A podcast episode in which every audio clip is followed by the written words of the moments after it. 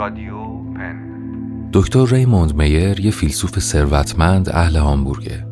وقتی فقط سی و یک سالش بود کتاب مهم و جنجالی منطقه امن رو تو ده ماه نوشت و به واسطه همون کرسی استادی دانشگاه هامبورگ رو به دست آورد.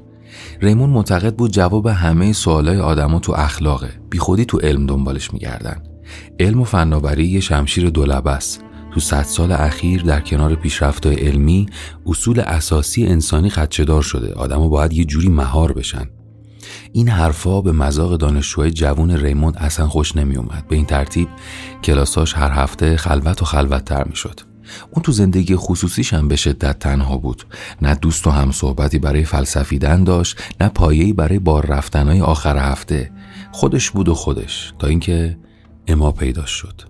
یه دختر 20 ساله بریتانیایی که سه سال قبل از روستاشون فرار کرده بود و تو دانشگاه هامبورگ فلسفه می‌خوند. کسی که حتی یه جلسه از کلاسا و سخنرانی ریموند از دست نداده بود و شیفته نگاهش به جهان و انسانها شده بود. دختری که مثل استادش باور داشت دنیا رو به زواله و معتقد بود با این فرمون که آدما بدون هیچ قید و بند اخلاقی دارن زندگی می‌کنن دور نیست که چیزی به نام انصاف، صداقت، وفاداری و به طور کلی خلق و خوی شریف انسانی منقطع و نسل بشه.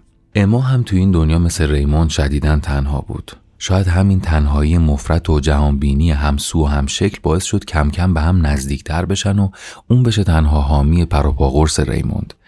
آدم یه وقتایی یه نفرم تو زندگیش داشته باشه که حمایتش کنه جرأت عملی کردن ایده های بزرگش رو پیدا می‌کنه.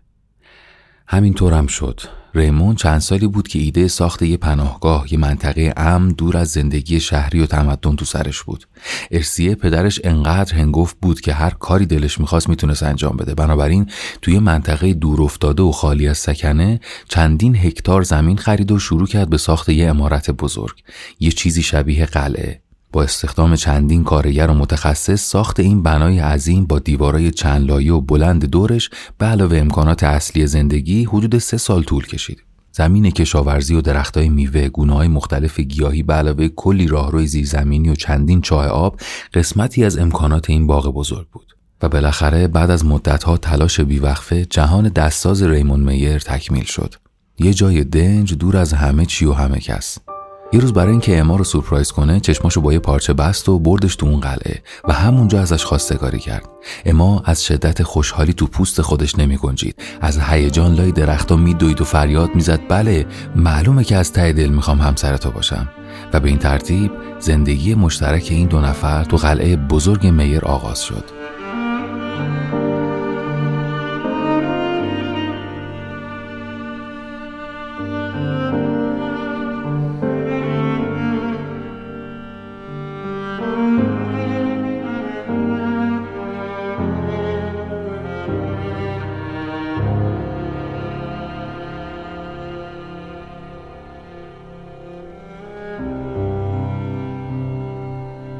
اما و ریمون معتقد بودن حالا که هیچ کس اهمیتی برای نگرانی ما در مورد تباهی جهان قائل نیست باید نسل جدیدی از آدما با باورهای تازه پرورش پیدا کنن ممکنه این نسل جدید بتونه یه آرمان شهر بسازه و توجه جهان رو به خودش جلب کنه تا شاید اینجوری دنیا از تباهی نجات پیدا کنه.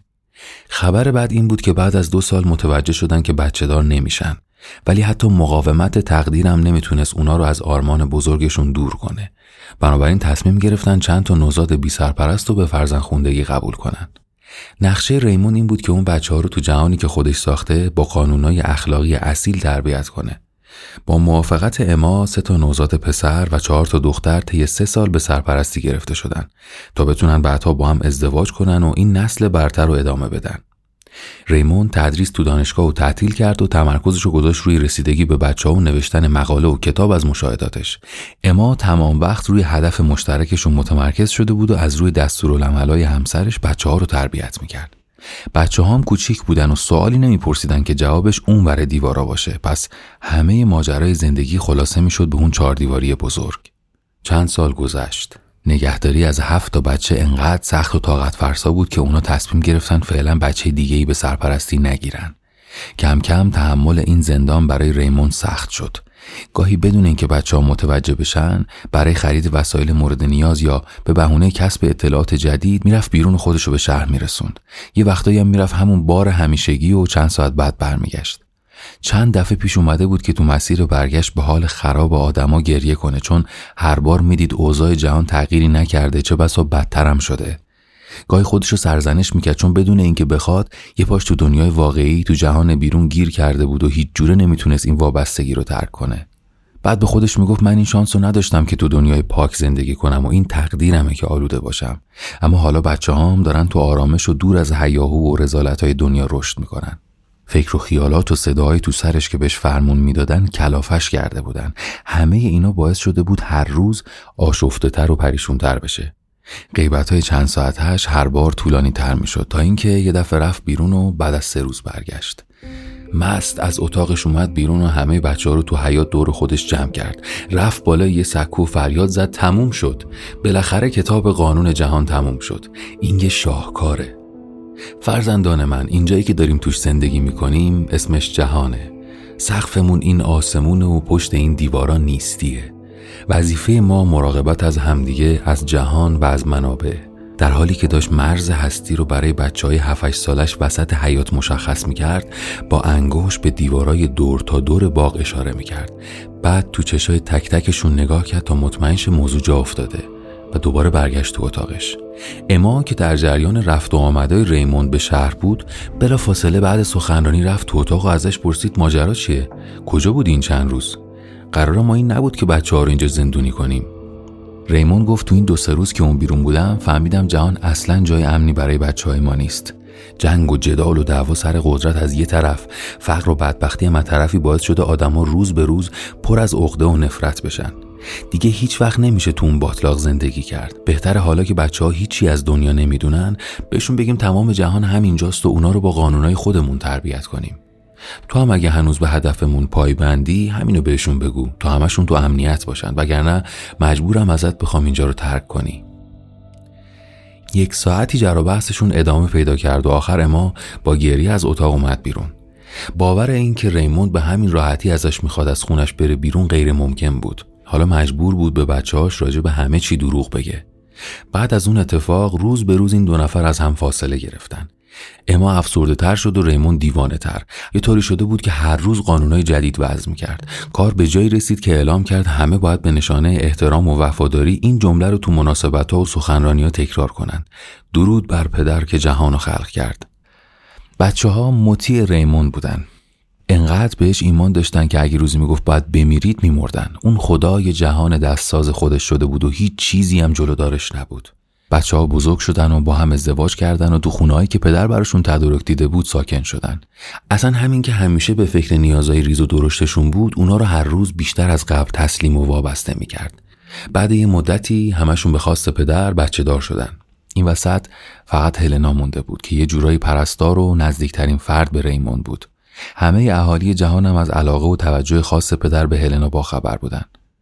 همه چیز باب میل ریمون میر پادشاه جهان سپری می‌شد تا اینکه یه روز اما تنها کسی که راز این جهان عقیم و می‌دونست بدون کسب اجازه و مناسباتی که ریمون برای دیدار تعیین کرده بود رفت تو اتاقش تا برای آخرین بار ازش بخواد بچه ها رو از حقیقت ماجرا باخبر کنه گفت یا خودت بهشون میگی یا من همین الان همشون از دروغای بزرگی که این همه سال بهشون گفتی با خبر می‌کنم ریمون با خونسردی گفت خودم هم مدت هاست دارم به این موضوع فکر می‌کنم.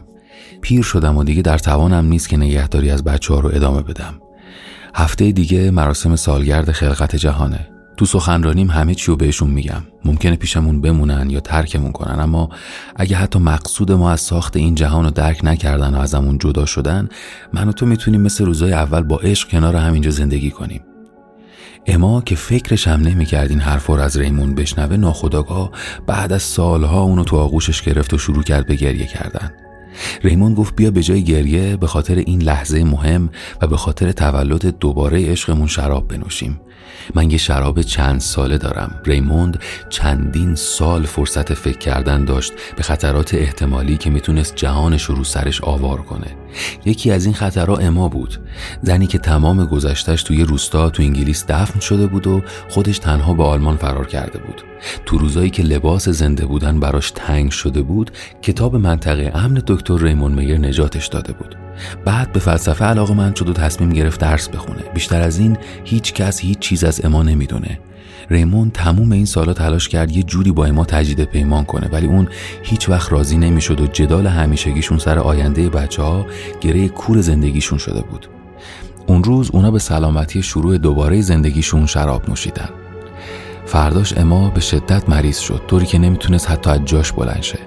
بعد تب کرد و دیگه غذا هم نمی‌خورد. پرستاری و مراقبت شبانه روزی هلنام دیگه جواب نداد. و بالاخره اما همسر ریموند در حالی که همه اعضای خانواده میر دورش حلقه زده بودن چند روز قبل مراسم جشن سالگرد از دنیا رفت. این اولین مراسم بدون حضور مادر بود و به همین دلیل ریموند اصرار داشت باید به بهترین نحو برگزار بشه. برای ادای احترام به اما که همه این سالا با سختی برای تربیت و نگهداری بچه ها تلاش کرد. طبق برنامه هر سال پدر رفت روی سکوی وسط حیات کنار مجسمه بزرگ خودش وایساد و شروع کرد به سخنرانی. همینطور که حرف می‌زد طبق عادت همیشهش تو صورت تک تک اعضای کلونی نگاه می‌کرد به بچه ها به نوه ها که یهو متوجه شد هلنا بینشون نیست. هیچ کس حق غیبت تو مراسم خصوصا لحظه سخنرانی پدر رو نداره و این اتفاق بی سابقه است. نبزش یه تپش زودتر از زمان طبیعی خودش زد. انگار اون مجسمه سنگی کنارش سقوط کرد رو قفسه سینش نفسش تنگ شده بود اما می‌دونست بچه ها نباید ضعیف شدنش رو ببینن. خودش رو جمع جور کرد و هر طور می‌تونست سخنرانیش رو تموم کرد. مراسم که به پایین رسید رفت سمت اتاقش. همینطور که داشت پله رو می‌رفت بالا داد زد هلنا. کجایی؟ چطور جرأت کردی تو مراسم یاد بود غیبت کنی؟ تو همین لحظه چشمش به قاب عکس بزرگ افتاد که سر جاش نیست و یکم جابجا شده. نزدیکتر که شد قفل شکسته رو زمین دید. قاب و کنار زد و کنار رد پای خودش یه رد پای دیگه رو خاک کف راه رو دید. هلنا رفته بود.